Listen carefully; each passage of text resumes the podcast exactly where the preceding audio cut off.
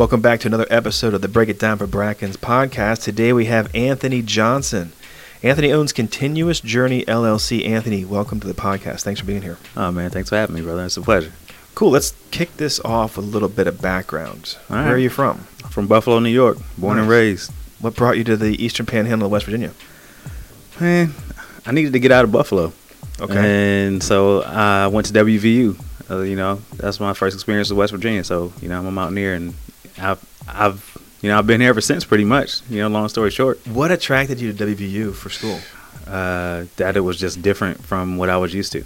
So I just wanted to go somewhere that was away, far enough away from family where they couldn't really get to me, but close enough where I need, if I could get home, I, you know, it wasn't too far. I don't want to talk badly about your hometown, but I Okay, know people don't. who've been Then there. No, I know people. No, I'm just saying what I I'm going to tell you what I heard. it's cold. It's cold. There's wind coming off of, uh of the lake, and it just gets smashed with snow all year long, or not all year long, all winter long. I mean, it's, there is. I don't miss the snow, right? Buffalo is just a shitty place to be. in. Oh, damn. Like, yeah, it's just a shitty place to be as far as weather and snow. But like, there's some, and there, there's so many parts of the Buffalo where you don't even. There's nowhere you can be where, you feel safe. But there's also so much good food in Buffalo. That's good to know. And you don't even realize it until you leave. Yeah, I mean, nobody ever hated on Buffalo, but they just talked about just the amount of snow that can fall. It's just amazing. Yeah, I used to jump out my attic window into the snow. Like, That's crazy. yeah. That is crazy because down here we just don't get that much snow. We get a little bit here and there. So, um, military experience, Army first. Army first. What years you go in? Uh, 2001, right after September 11. Wow. Okay. Yeah, so September 28th. How old were you then? I was, I was just about to turn 18. Whoa. Yeah, you're one of those right out of the gate. 9/11, Yep. right in the military. Was it because of military? Was it because of 9/11, or were you going that path no, anyways? I was. I didn't want to join the military. Mhm. Like it was all about paying for school for me. Okay. And then I ended up liking it and staying in. Like I was in a. I had a military. I had a military science class my freshman year. A recruiter came in. He was like, "We'll pay 100% tuition and we'll pay back your student loans from this past year." And I was like, "Sign me up." That's that's all it took for me. It was like my my mom was busting her ass trying to get student loans, Mhm. and I was like, nah, we're not doing this. So I'm, I, I was going to do whatever it took to get my college paid for. So when they sent me that um, check for my student loans, that reimbursement check, I just sent it right to my mom. Nice. And then, so you went in as an officer. I went in and I was enlisted for seven years. Okay. And then I did ROTC at WVU and commissioned in 2010. I'm sorry, I lost track. Of, I lost track of the timeline. So, you went in right after high school, yeah, I went in my freshman. It was my freshman year of college. And you went active duty? No, it was National Guard. Okay. Yeah. All right. Yeah. So it was my freshman year of college. Yeah, I was 17, but right, just about turn 18. I see. I I I went in enlist, enlisted in uh, 97. I got out no ones. So I got out right before 9/11 happened. Okay. I, was, in during the Clinton years, man. It was like vacation before a 25 year old. What made you war. get in? What made you get in? Were you all like gung ho ho army? Like, no, man. My my life. I was twenty one, and my life was on a trajectory that was pointing like okay. a little bit like a nosedive, just due to really wild living. Okay. And I was just I hit a few milestones that were pretty crucial, and I was like, I need some real direction. I went down to the uh, the Navy recruiter had an office like near my apartment in Tampa, Florida, and I I walked down there because my car had just been stolen. That was one of the milestones because then you can't get to work. Um, I knew I wasn't gonna make rent, and I said I gotta find a, I gotta find find a path out, and um. I walked down there and they were like, "Yeah, buddy, let's uh, get you into the ASVAB. Let's we'll take you in tomorrow or the next day." And I said, "Sure, let's let's go the next day or whatever." And Mm. they came to pick me up in the little recruiter sedan, you know, took me to do Yeah. an ASVAB. I did I did well, and they got all they got all horny, man. They were like, "Oh, have you heard of nukes? You you qualify to work on nukes in Yeah. submarine or some of the nuclear ships that are being built." And I was like, they got so fired up for me that I got nervous. They, they like, have you heard of this thing called computers? it's something that's really coming up big right now. We can get you into this and learn. And they were too just jazzed up to get me in. And I, I was looking for a more casual approach, like, oh, what's next? That kind of thing. Then I like went next door to the army guys, and they had posters of guys coming out of the mud, rangers with the you know the knife in their teeth, and I was like, that guy Yeah. that's probably who I want to be because I was 20, 21, Yeah. you know, somewhere in that age range. I thought being a, a warrior would be something that I would really be into without thinking it through. So that's how I ended up going Army in, I think it was February of 97 Okay. and then went with a ranger contract. Man, I, I remember seeing the list of jobs that I qualified for and just being an idiot. I didn't know what I didn't know what counterintelligence meant. Yeah. But boy, I bet that'd have been cool if I knew ahead of time. Yeah. You know, and all these different things. So anyway, I ended up signing up infantry contract, ranger regiment, like just gung ho without reading the fine print, just jumped into it. And then I knew like on day between day three and day five of basic training that basic training was high speed enough for me. Yeah. I don't need this ranger stress. And I was so lucky on like week two, the uh, the old guard recruiter showed up looking for men of a certain height and stature, hmm and I fit into that Okay. height. And they're like, huh, That's your way out. "Are you interested in this ceremonial unit?" And I'm like, "Hmm, what what's this? And what else is it?" Then I found out that they're stationed at Fort Myer in Arlington, Virginia, Yeah. and I'm from Arlington, Virginia. So Right. for me, It was the stars aligned. I was like, yeah. If they knew I was from Arlington, Virginia, they probably would have taken it away from me. but boom. But that's that's the preliminary story of how I ended up in the military. Okay. Nice. Yeah, and I I, I didn't know about ROTC. I didn't know about that sort of stuff. Yeah. But let's say you finish your four years of school, right? Yeah, so I, I I had a non-traditional route through college. I I went in my first few years. I didn't. I I flunked out, and I ended up withdrawing from college. Okay. All right, and uh, when Hurricane Katrina hit, I volunteered to to do that and did search and rescue and security. And right after that, I went back to school. Okay. Um, and so I didn't graduate college till 2010. So my freshman year was in 2001. I didn't graduate, get my undergrad to 2010 when I was 27. So, Okay. so yeah, I did. I was enlisted until I went back to school, joined ROTC, then commissioned in 2010 when I graduated. What was it like down at Katrina? How soon were you in there? Man, that shit was crazy, man. It was after. It was in the aftermath. Right, I was doing search and rescue, security, and uh, that was one of my most interesting military experiences, if not the most. Right. because you're going down there, um, and it's just like we're driving around in Humvees with you know locked and loaded, Right. you know, because cause shit's so crazy. Mm-hmm. And you know, I remember being a specialist. I was a specialist back then. You know, I had like a sergeant major as my A driver, locked and loaded, Right. right? And um, you know, we're doing we're doing health and wellness checks, and then at night the police are still serving warrants. Right. Right. Police, local police are still trying to do their jobs. We're doing ride-alongs with the local police, and then you know it's just a it's just a wild situation. You know, you go from you know trying to help people during the day, then serving warrants during at night, um, trying to do some humanitarian mission. It was it was wild, but I, I really enjoyed it. You know, because we'd go hang out during do do our thing during the day. I'd come back, play basketball outside the civic center with the evacuees. They had a little hoop set up. You know, Sure. and then go out right along with the police at night. That that can. What age were you then? Shit, that was in my mid twenties. Right. I mean that, that can help be a real character builder. Seeing your own your home turf. It's, Yeah. it's stateside. It's not overseas. Yeah. I really respect that. So, what was your job in the army? So I was I've always been an engineer. Uh, you know, I was doing I was in the construction unit when I first joined. I was actually I was an interior electrician, Okay. and then when I commissioned, I was still I was commissioned as a combat engineer officer. So I was an engineer my whole um, army career. When did you get uh, commissioned? 2010. That's awesome. Yeah. How many more years did you stay in for? So I stayed in. You know, I transferred to the Air Force in 20 into 2016, 2017, around that time. And I, I, I was a person, a completely different. Went as went in as a personnel officer. Well, hold on, man. What, what? How'd you pull that off? How'd you go from army to air force? Well, like I saw a job, right? Like, and I was like, you know, I was at the time I was an instructor for OCS, right? So Officer Candidate School for people who don't know, right? I'm instructing OCS. I've had multiple surgeries. I had two surgeries on my shoulder. I've had knee surgery. I've had surgery on my hand, and I'm still doing like this army shit, I get you. you know? Yeah. and I'm like, all right, I still want to be in the military, but I don't want to be doing this gung ho. Like, I loved instructing OCS. It- I loved it, but I wasn't trying to do. I wasn't trying to ruck, put a ruck on my back anymore. You know. Right. So that's what got me interested in the Air Force. what job in the air force had you interested?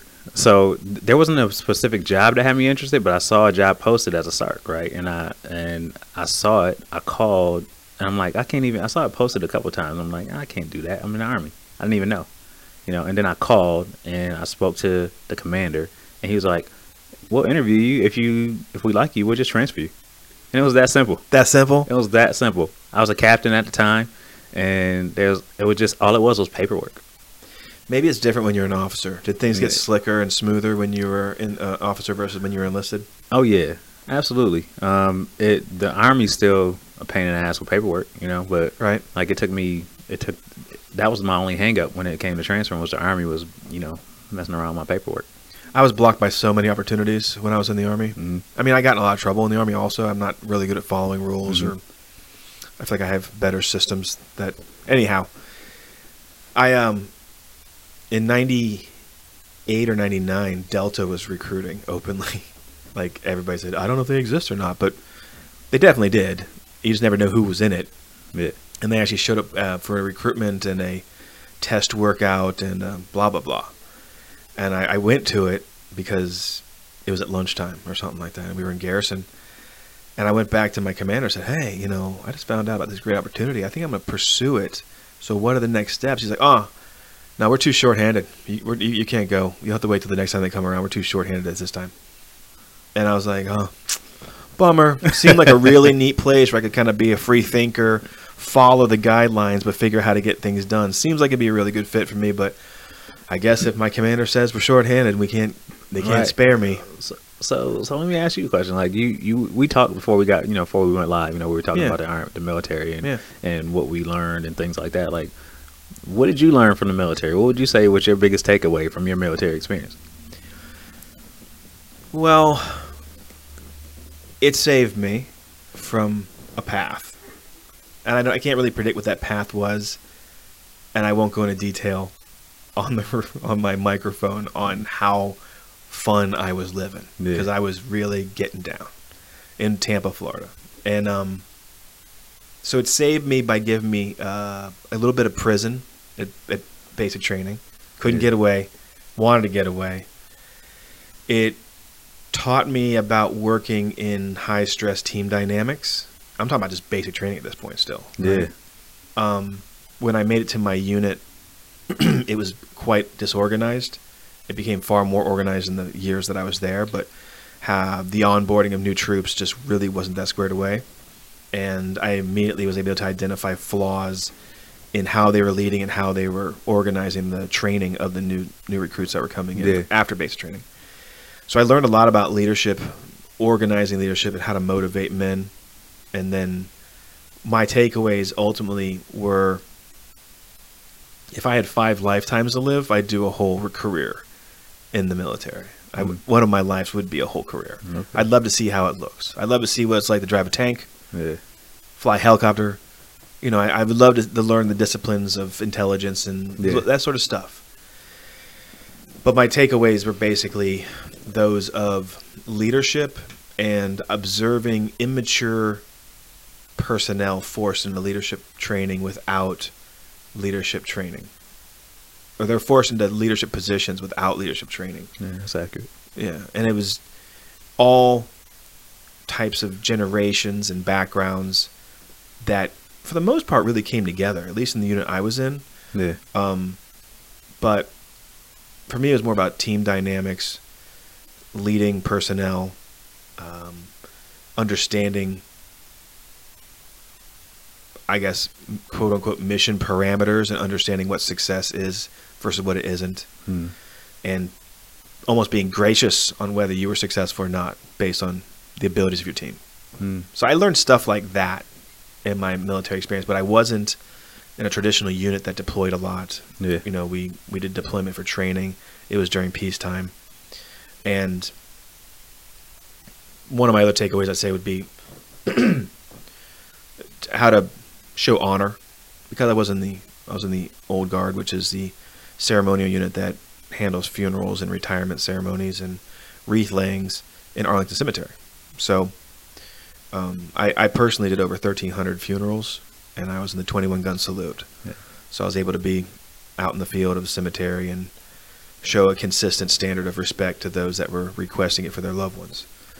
Um, but that was 20 years ago, bro. Yeah. That's a long time ago, and it Uh, it it shaped who I became, and it was hard to let go of the leadership mentality and the leadership or the military version of communication. So I was really rough with people for about five or six years after the military because my later years I was an instructor, the rough one, you know, the bad cop, for uh, the last two years. So it was hard to get rid of that kind of personality. Yeah, I hear you. Yeah. But like when you're in the military, for people who weren't, in your last 18 months, there seems to be this ramp up of talking with your colleagues, your fellow soldiers or airmen about here's what I'm going to do. I'm going to get out, I'm to get this certification for computers, and I'm, I'm going to get a job doing this. And I heard they make like $140,000 a year. And you start creating all these pipe dreams Yeah. and plans and plans and plans. And you end up being a bartender. you get out and you get like a bartender after your like two week Yeah. beach vacation that you Yeah. you promised yourself. Yeah. Um, so and then again, I got out right as 9/11 kicked off. Yeah. So it was really an unknown place for who you're supposed to be when you're in the military. Yeah, you did say something that was interesting. Though. I thought, like, you know, as far as leadership is, is concerned, since like kind of that's that's like my area, right? It's like you talked about defining success, and how I think like the military is really, it's a good, you know, entity to to figure out how you're going to define, you know, defining success because you can have the exact same scenario, right? But success can be measured in so many different ways depending on what the mission is, Right. So it's the exact same scenario, so many different um, ways to define success. Um, so yeah, I think that's a good thing. Well, like, so when you're in a infantry unit, you have to do patrols. yeah. You have to do reconnaissance. In training, they'll send you out to practice the skills and to follow the methods that they've laid out as the best way. Well, I wasn't in it. I was in an infantry unit, but it was a ceremonial unit, so we focused on showing respect by literally making sure our uniforms were extremely perfect Yeah. the attention and many of the troops became an expert in the discipline of being a perfect looking soldier i don't believe that infantry units are able to become experts in every single position Yeah. in their their company because you're good at what you do and you're reliable at what you do hopefully Yeah. and you help work as a team. In the old guard, we had to be all be individual, individually perfect first, and then perfect together as a group, Yeah. and then perfect with our movements, and everything was choreographed with precision. Yeah. An enormous amount of rehearsals. Oh yeah. You know, we That was for every for every mission because we went on four to five missions a day. Every mission, we would rehearse for 15 minutes minimum. That's a lot yeah. for something as simple as a 21 gun salute. But so yeah, part of the leadership was determining what was successful, but you could almost pick out who screwed up Yeah. in, in a 21 gun salute. Oh yeah. I've done a few funeral detail. I was Right in on. twenty one gun salute. too. Okay, cool. So so it's like somebody that pulls, and it means that they pulled the trigger too soon or too late, and we would we could take a beating for stuff like that. But I think how that correlates after the military was being able to motivate people from multiple backgrounds, Mm-hmm. How to speak to them in a way, whether it's rough or soft or everything in between, to communicate what the standards are and to make sure, and I'm only thinking of my business at this point, to make sure we're delivering a solid, successful mission Yeah. of the day. Makes sense. But look, so you brought up the leadership and part of what you do. So tell me about how you came up with the idea of continuous journey LLC. I felt I felt like it could relate to any aspect of life. Like um, so if I'm going and doing a leadership workshop, uh, th- like my business could evolve with me. Right. So even as in even when I, I started off doing leadership coaching and consulting, and then I rebranded into doing co-parenting, continuous journey still makes sense. All right. So whether you're a parent, you're a supervisor, whatever. I was like, it, it just made sense to me. Um, like I, that's that's been my life, right? It's just been this continuous journey of growth, development, um, trying, failing, all that shit. So do you work with individuals or businesses or small groups or board of directors?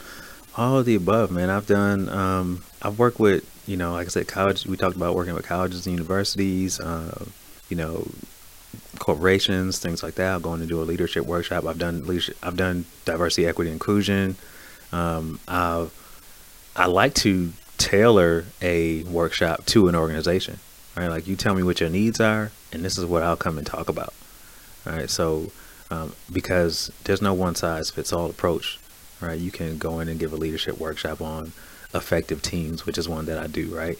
And um, it it's going to resonate with some people, but like, what are your true? What are the true issues that you're having within this organization that we can talk about? Because this is just like, because if because if we're not talking about that, we're just checking a box, and that's one thing that I hate.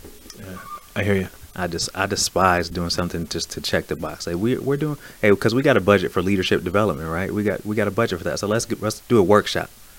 But does it really apply to your specific organization? So I'm going to find a way within that effective teams workshop to figure out what's going on between these walls. All right, and we're going to find a way to talk about that. All right, within that within the design workshop that I already have. That's pretty slick. So who would be give me an example of your ideal client. Um, so right now, you know, like it's tough because it can be very broad and like you know, you like you want to niche down, right? But I, like I said, I've, i can go in and talk to a university. I can go in and talk to a board of directors. Um, the one I think one of my favorite workshops that I've done was just with the leadership team, right? Because you have to, because really, it starts there.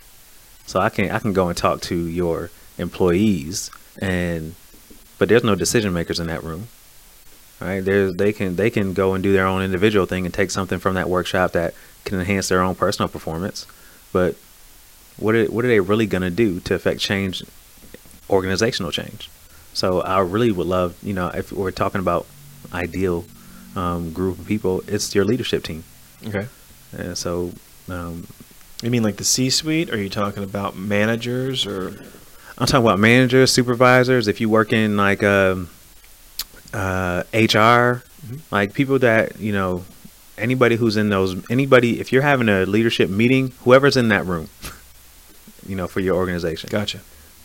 Yeah. What about one-on-one stuff? Like I don't, I have a leader yeah. on my team, and he handles things quite separately from me.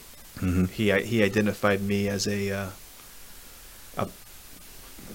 possibly a problem on the job site. Mm. And he didn't necessarily threaten to quit, but he was like, "Hey, I'm thinking about looking for another job." I was like, "Yo, you're my you're my dude. You're my top you're my top guy. Why yeah. why why do you want to leave? Is there anything we can work on? What's what's the issue here, man?" Cuz and he was frustrated. Yeah. He's like, "Well, look, man, you come on the job site. I'm a painter. And, and the first thing you do is you, you, you tell the helper to grab something out of the truck because you expect them to already do that. And you tell the other guy to go do this, and you tell me to make sure we focus on this. And you walk around the job site flexing for the first 45 minutes of the job. And as soon as you leave, I got to redo everything mm. for us to do it the way we need to do to get it done. And I was like, oh shit. Well, well, all right. And he's like, I said, so you want me to just let you handle it? He's like, yeah, I can handle it. And I'm like, what? So you you don't want my input. You don't want me setting the tone. He's like, no, it makes more sense if I just say you don't need me. I want a company that needs me, and you don't need me because you're here to tell everybody what to do, and then they kind of go and do it until I tell them, well, how we're going to change it. Yeah. For the for the sake of the flow of labor, and I'm like, okay, so you're telling me you don't want me to come here He's like, well, it makes sense if you walk me around the job site and show me what has to be done based on the work order. Right. And I heard from my friend Amy, she said that I am lucky that I have that kind of open communication and that the staff is happy to come to me and say that. Yeah. But I took it as I'm toxic on the job site. Hmm. Now, I didn't want my ego to get in the way. So I said, all right, and over the course of about two weeks, I ramped up his level of responsibility and his my expect and defining my expectations of reports from the job site. So I still know what's going on, If the commander in the field doesn't know, if the, if the commander doesn't know what's going on in the field from his field commanders, there's going to be a lapse in production. Mm-hmm. So I've worked on that, and, and they've accomplished that. But he noticed the, the pivot of me not handling everything. But with that came additional responsibility. So I used to support them by delivering the paint. If they were missing a ladder, I go get the ladder from the lot. So I was backing them Right. up, you know, the way an XO would, Yeah, right? behind the scenes. But he needed me to be a colonel, and that he was the XO. Yeah, So I said, fine. From now on, you're buying the paint. yeah, You know, here's how you do it. I showed him the systems. I gave him more and more and more responsibility, and now we've plateaued, yeah, and everything runs good. yeah. So that's one of the things that I can help with, like right, the one on so the one on one aspect, right. So when I did this, the last custom workshop that I did, what I offered with the package was an individual coaching session for everybody that attended the workshop, right? Because you got people in your organization. Most organizations have people in their organization that work performance is, you know, can be can ebb and flow or it's low, Yep. and it's got nothing to do with what's going on at work potentially.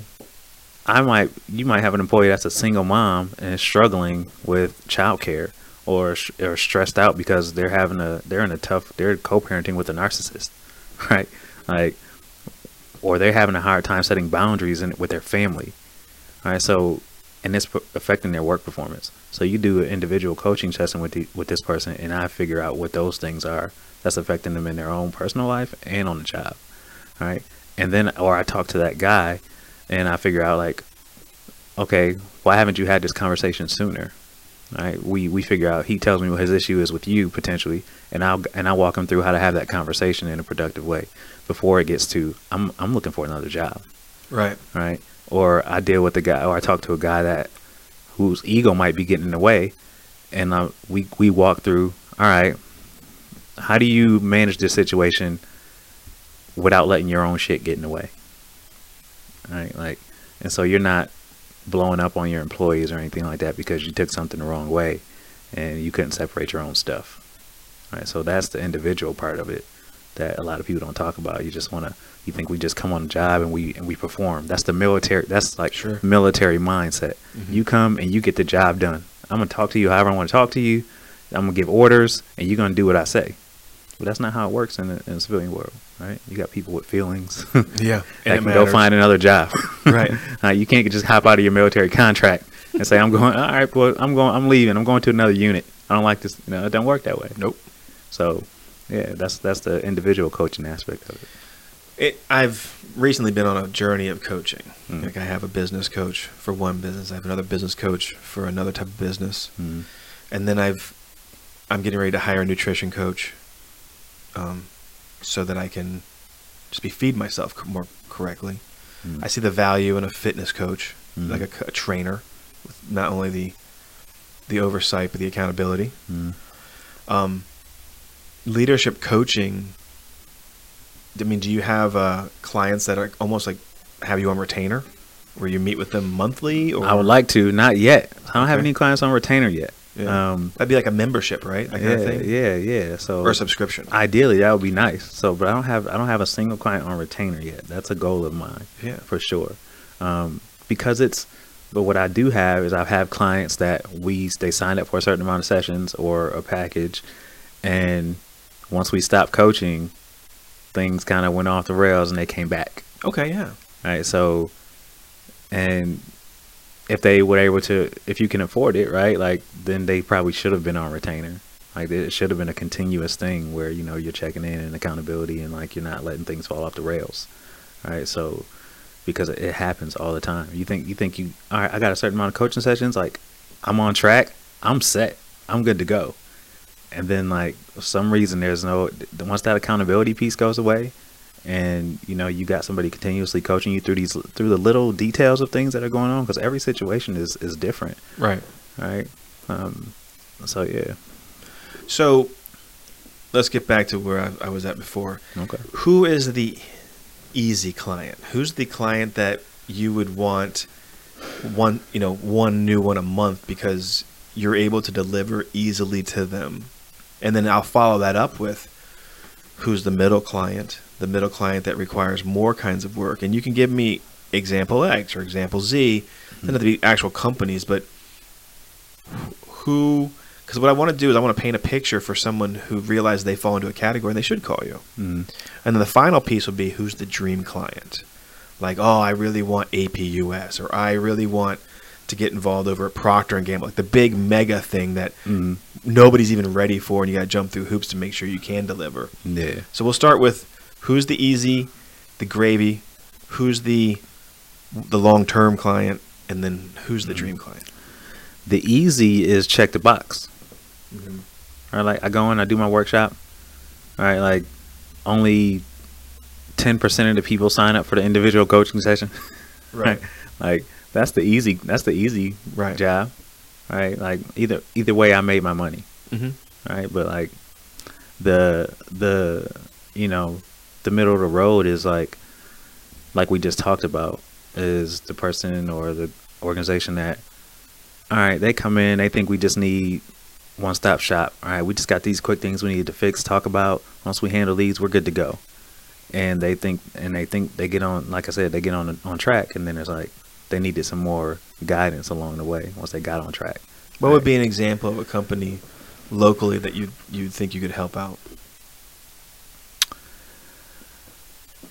That's a good question I mean, we all have our targets and our our dreams, Um, or or even if it's not local, who's somebody you wanted to work Well? I mean, you did like you did mention Procter and Gamble, Mhm. and like I have I've had my eye on Procter and Gamble for a while. Like my so my uh, my sister works for Logoplast, who does like who makes the bottles and stuff for Procter and Gamble. Okay. And from what I hear from her is like Procter and Gamble really care about their employees, right. right? And they want you know so that's that's who you that's who you want.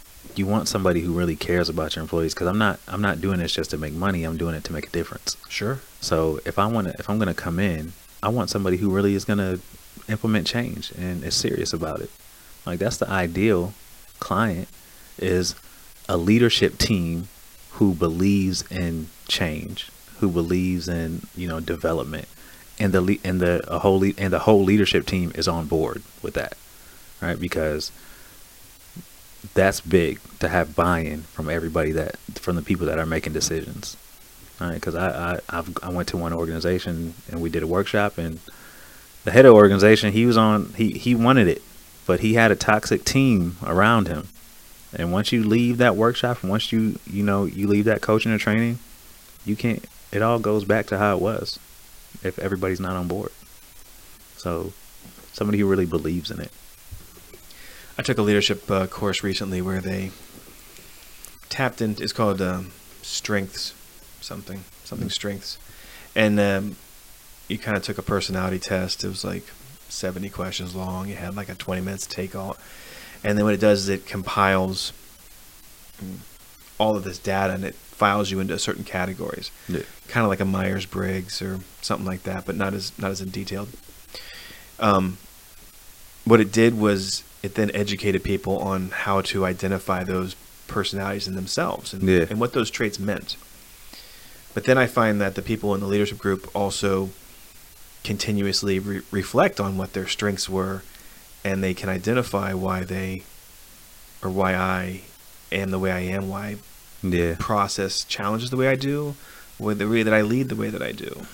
And I really live like that of the leadership courses that I've been to or, or the, the seminars or whatever, is when there's a way to learn about myself 1st Mhm. and then be not so much empathetic, but understanding of if other people fall into a different category yeah and then learning how to work with with them and do you ever work with sort of personality tests and stuff like that or has it not gotten to that level yet It's not it hasn't got to that level yet, but what I do is I do something a little different. Is I like to find, you know, instead of people finding out necessarily like what's what makes them tick, I like to get people to find out what they have in common. Mm-hmm. All right, so and then that helps. It, it helps with cohesion, right? Because even if I know like how you operate, or I know you know how you operate individually and what makes you tick, right? Like I might care, I might not. All right, like if it doesn't work for me, it doesn't work for me. All right, but if I connect with you, if I if I sit you down with a group of people and I say, and and everybody in your group is a parent, and you pick a question out of a bowl, and and the question is like, talk about in your group what the diff- most difficult part is about being a parent. And like, it doesn't matter what your personality is, and everybody's can relate to. And everybody's like, man, my teenager like talks back, or you know this that. I can't get them to do their homework, and everybody, and you're like, man, me too. Like, you know, I don't know how to. I'm having trouble disciplining. You know, co-parenting it sucks. Like, I'm, I've been I've gone to court like eight times, and somebody you know somebody said you work with every day that's been to court eight times. You know, five, ten. times, You know, and you're like, man, and you connect over shared experiences, right? Then you're more likely to go and fight for that person on the battlefield, right? You're more likely to jump on a grenade. Right. because you know that you guys share the same challenges. Yeah. A little different, but the same. Yeah. That's really that's really smart. That's neat. So that's usually my, that's my approach. So who would be like the mega client? Mega. Mega. Um. So you got me thinking about things now, right? Like, and uh, we're talking about where, as a side note, right? We're talking about where I'm from, right? Where I grew up, and I think I'm almost a victim of my where I grew up in some senses, where I'm not thinking like of who's my mega client, right? Where I have this like almost like this like scarcity mindset, or like this like, and I'm like Imposter syndrome, uh, maybe. imp- imposter syndrome, big time, man. Like when I, I just I just finished writing my first book, and imposter syndrome throughout my entire writing process. All right, it should be it should be published by you know the, before the end of this year. All right, I'm you know working on the details. Congratulations on that, man. That's Thank you. Thank you. So, imposter syndrome, big time. Like, who am I to be writing a book? You know, and like I'd stop writing for like a month. You know, Well, I can't wait to ask you about that because I'm gonna follow up the very end of this podcast about it. But yeah, because I want to know how do you know you've got the nuts to write a book? You know, like how how do you even? Because I Mm. totally agree with the imposter syndrome. Like, Mm. I yeah, I have I maybe three people want to know what I have to say. I, I Mhm. imagine that you Mm. know, and I know even like the podcast. I don't review the numbers Mm. because I don't want to find out nobody's listening, yeah, and I don't want to find out that people are listening. It's just kind of my art. It's about this conversation. yeah, But okay, so if you feel like you're an imposter and you don't know how to identify a top, if you don't know how to identify who your top client would be, the dream client, you're like, well, I want to work with the state government mm. whether it's highway department i want to get in with the state i want to do leadership consulting with the state Mm. i know it's probably a massive long shot but i definitely want to make sure i'm in a position that i could pivot to be ready to work with Mm. a huge organization like the state yeah, because you know the check's going to clear they're going to pay on time mm. and they have numerous departments that you could almost give not so much of checking the box yeah, but you can give that entry level sort of thing to, and then a, a graduate level sort of training to. mm. Like to me, the state would be a huge one. You travel travel all Mhm. around, and yeah. but anyways, yeah, my the reason I ask people about who their ideal clients are is to to spark that energy Yeah. of yeah, I need to be ready when the wave hits. I'm trying to- if I'm trying to surf the wave, if I'm too low on the wave, it's going to crash on me. uh-huh. If I'm too high on the wave, it's going to pass me by. Mm. I try to. My anxiety forces me to stay in that zone Yeah. of catching the wave, kind of low or kind of higher, just perfectly.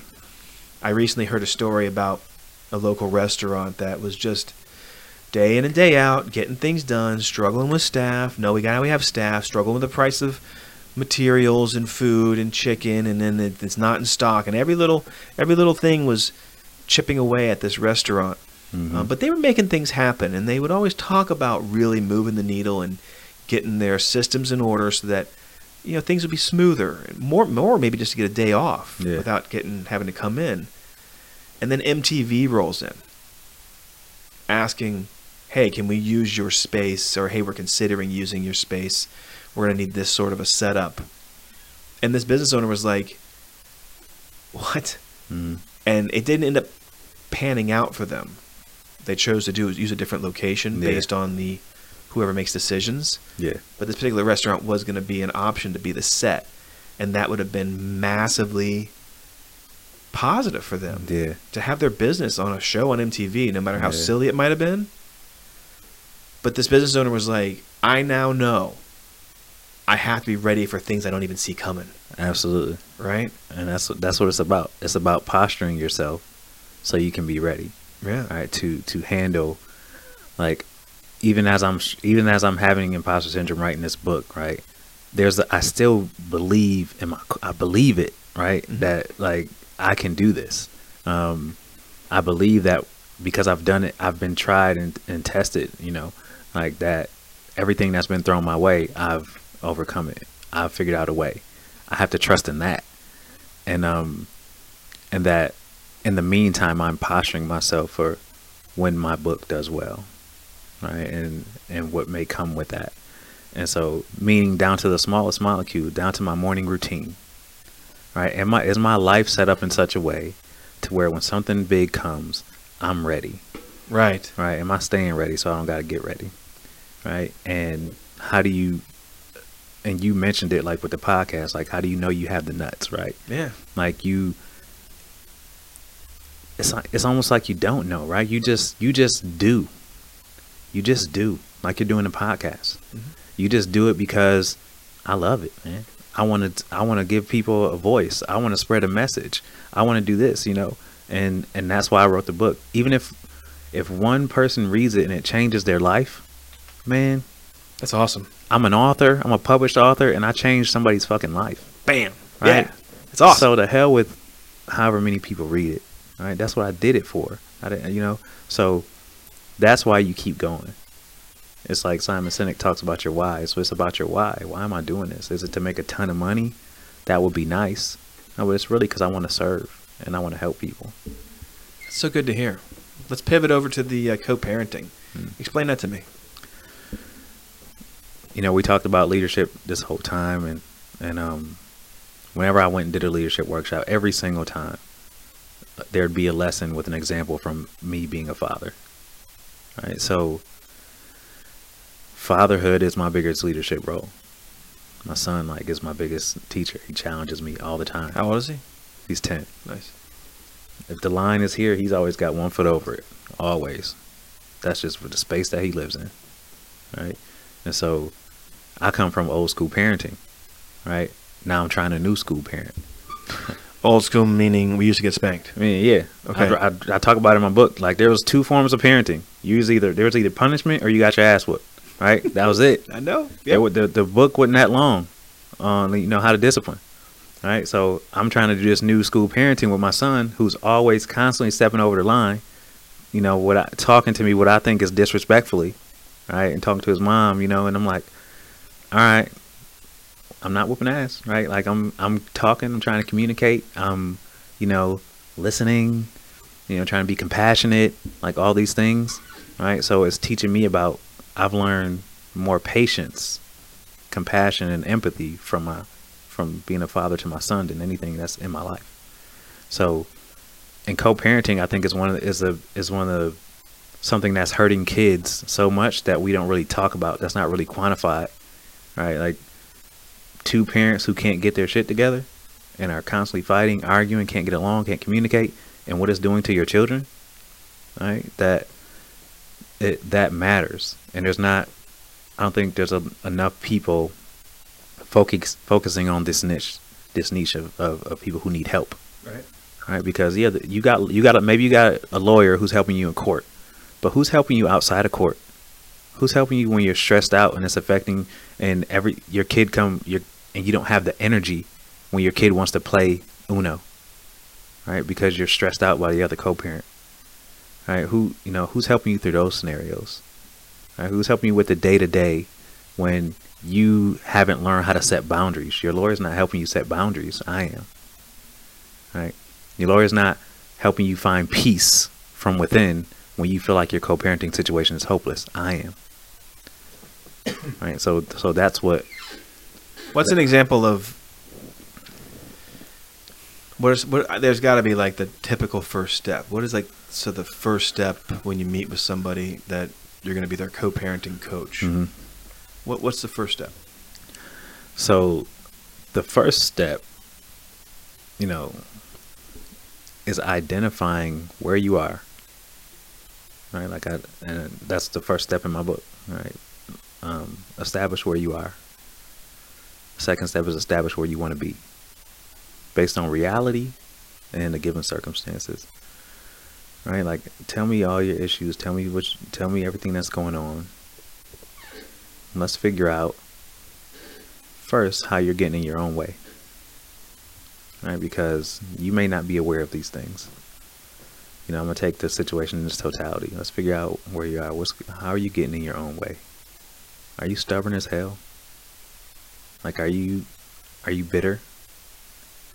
Um, are you co-parenting from a place of resentment? Right? Like, are you withholding parenting time because you're angry that you got cheated on? Like, let's figure out what's getting in the way of, of your co-parenting relationship. Where you are, yeah, yeah. That's that's got to be tough, and for me, it. I, mean, I don't have any kids, so Mhm. I don't really know anything about that equation. Mhm. But I can see the value in coaching. Mhm. How is coaching different than counseling?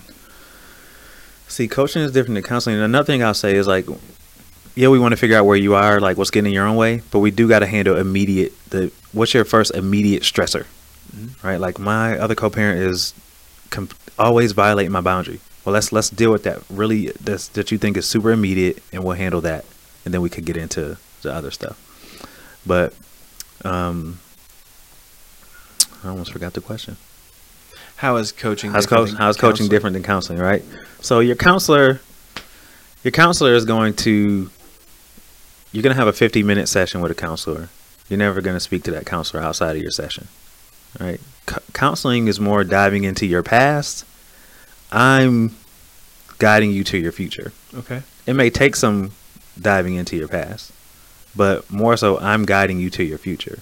I'm over. I'm helping you overcome the roadblocks that are currently in your way, and where where's that? Where you know we're creating goals, all that thing, and and I am with you. Like, I think coaching is is so different because you can be you can be you can color outside the lines, right? Like if if I got a client that's having an issue and they call me at and they shoot me a text at midnight and I'm awake, I'm like, hey, you, want, you do you need to hop on a call right now? Like I'll hop on a call with my client.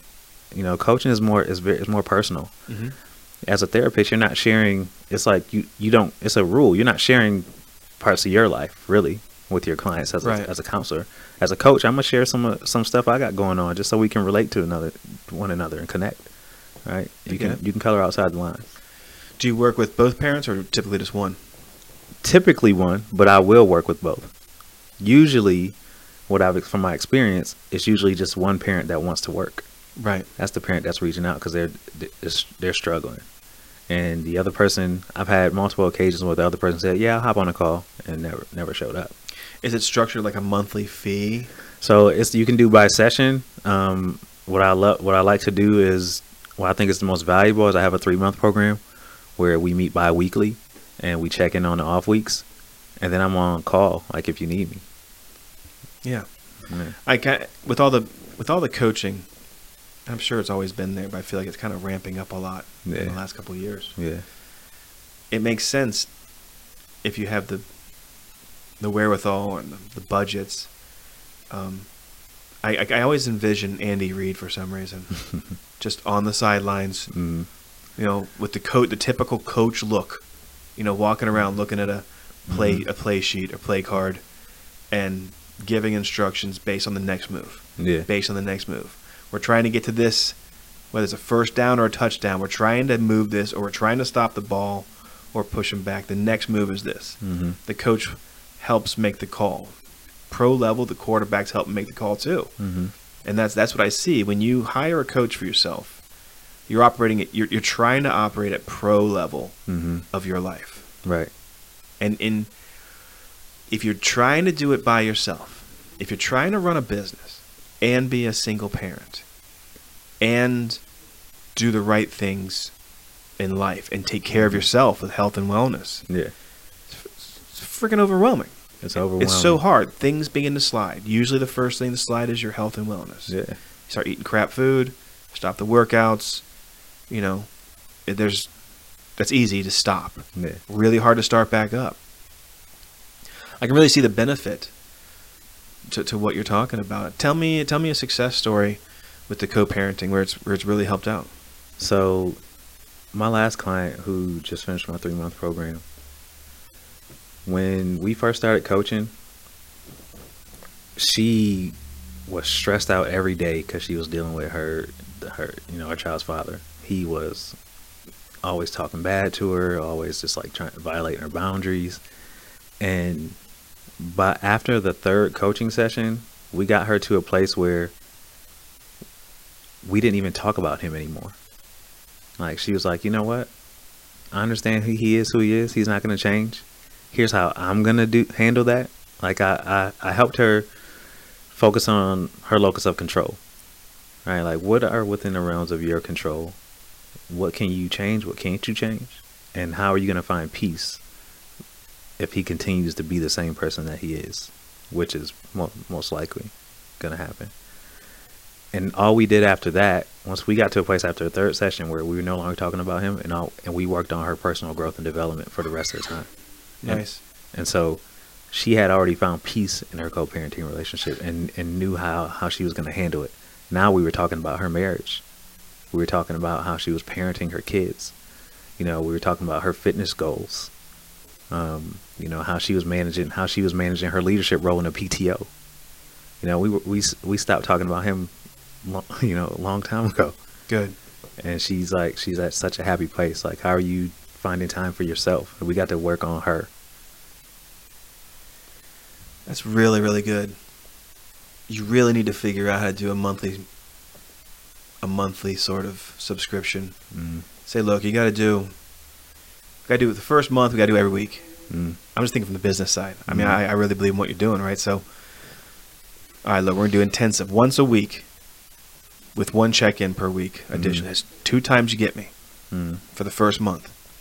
Then you graduate through the three-month program. mm, Once we feel like you've handled mm, or ready to move beyond the bi-weekly with the occasional check-ins, and we really are both agreeing that you're moving in the right direction, then we move into a membership. mm, and the membership is basically one to two per month mm.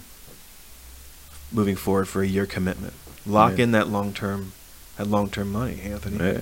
I need a business coach, man. Like, was, you know, same as you. Yeah. Like, I- it's like, you know, because I'm, I'm just doing, you know, I'm, I'm learning as I go too. Right. I know that I'm good at what I do, right? But I'm still learning the business side of it. Because that success story. What if she decides that she's running out of money, Mm, or that okay, I've accomplished it all. mm, Thanks.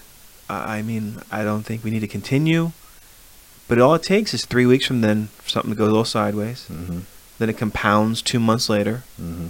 then six months down the road, you might be right back at the starting point without that continued. Yeah, absolutely. I mean, but the logic, business based side of things tell me that you should create your product and service in a way that there's benefit for long term subscription. Yeah, absolutely. And I mean, then you then you lump in the occasional retreat. Yeah, I mean, it's like I look forward to talking to you offline Yeah. and spitballing these ideas. Yeah. You know your business, but I'd love to just toss these ideas out there and maybe it inspires you. yeah, man, absolutely. That's so good. All right, so we're gonna wrap up with this book. What's the book called? The book is called "It's Not About You." It's my it's a co-parenting book, right? Um, so it's my ten foundational principles to a solid co-parenting relationship. Right? So- Ten foundational principles to a solid co-parenting situation relationship. relationship. Yeah. So yeah, it's not about you. It's not about you. It's a great title. Thank you. Um, how long is it? Um, Is it a short read? It's a short read. Like so, I wanted. Uh, it was. not I, I. I wrote it. I wanted it to be as concise as possible with giving you as much information as I could, and I didn't want people. I don't want people to pick it up and feel overwhelmed by it. So it's a, it's going to be a short read. Um, so yeah, I'm just. But I'm looking forward to it. I'm looking forward to to putting. When does out. it come out? Well, I have to. So right now, the stage that we're at, I just um, what last Friday I submitted the manuscript to the company that's helping me self publish, and they're gonna do a professional edit for me. Nice. So we should be. I don't know. I think we should be good to go somewhere around Christmas. Um, That's epic. uh, Is it one of those things where it's printed on demand, or are they going to print like ten thousand copies? so it's gonna be printed on. They're gonna print on demand. So yeah, they're gonna print on demand. It's gonna be initially. It's gonna be an all, all online, all online. So Okay. um, Amazon, Barnes and Noble, Books a Million, things like that. So and if it's uh, if it's from what I understand, like this is my first time with this experience writing. From what I understand, if it's selling well in a certain area, like say this area wants to support my book and a lot of people buy it, we get it in the bookstores in, in the stores up here. Are you going to do an audiobook? Absolutely. You are with your own voice? Yes. I feel like audiobook has to be in your own voice. Like Right. that's just how I feel. Right. Well, I think that's the new way of consuming books, anyways. Yeah, I, that's all I do is listen to audiobooks. I don't I don't read Right. regular books anymore. That's That's really cool, man. And and way to have the balls to write a book. Who did somebody coach you along? no, No. no. I just You're just like okay.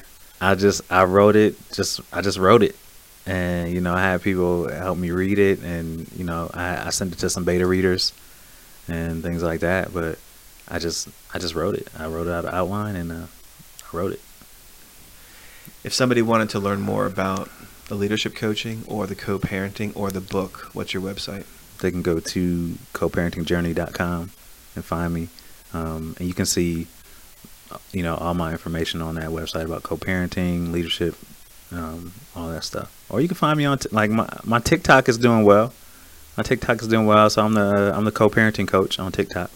Wow. All right, so I have a, a decent following. It's like at like sixteen thousand right now, something like that. So um, that was my plan, right? To try to build a. I just got my t- created my TikTok about a year ago, and I was like, let me let me just go on here and talk about co-parenting and add value with the idea of writing a book in mind, and and hopefully I was like, all right, if I develop a following, then you know maybe once my and they see that I have value, that when my book comes out, people will buy it. God, slick. Really slick. Smart thinking. Thank you. Was there anything we were supposed to cover that we haven't covered so far? I don't think so, man. I got like it flowed, man. We were just talking about whatever you know hit us. I get you. Would you be interested in coming on if there was interest in talking to, I guess, single parents? Absolutely, yeah. I'm I'm interested. We, I love what you're doing, man. I, I think you're I think you're good at what you do. You're a great conversationalist. You ask good, you ask good questions. So, and um, You also have a podcast. Is that going to continue on? that's gonna continue. I uh, I was debating whether I was gonna my second. So I already decided my whole second seat. My my podcast is called the Molds That Make Fatherhood. the molds. Molds like molding like a Gotcha. So the molds that make fatherhood is my podcast, and I did my first season. And I was like, "Am I gonna do a season two? You know, because I was working on other things, and um, but yeah, I'm gonna do a season two, and I think and my whole second season is gonna be about co-parenting, and I'm gonna promote my book through my whole second season. Genius. Well, and so what platform are you primarily on? So I use so I'm, with my podcast, it's Yeah. my podcast is, is everywhere. It's Everywhere. on Apple, yeah, you know, Spotify, you know, everywhere you every major iHeartRadio where you can find a podcast. All right, good. Well, let's go ahead, go ahead plug the uh, plug the book again, plug the website, and then I think we're about wrapped up. All right, the book "It's Not About You" should be out Christmas. Um, you know, ten foundational principles to solid co-parenting relationship. Website www.coparentingjourney.com, and you can find my Instagram is AJ the co-parenting coach, and TikTok is the co-parenting coach on TikTok. All right, Very good. That's where you can find me. Great, man. Well, thanks for being on the Break It Down for Bracken's podcast. Oh man, thanks for having me, man. This was this was a good time. I enjoyed nice. it. Thank you. Today's conversation was brought to you by Bracken's Painting. You can find information about Bracken's Painting at www.brackenspainting.com for all of your residential and commercial painting needs. Give Bracken's a call.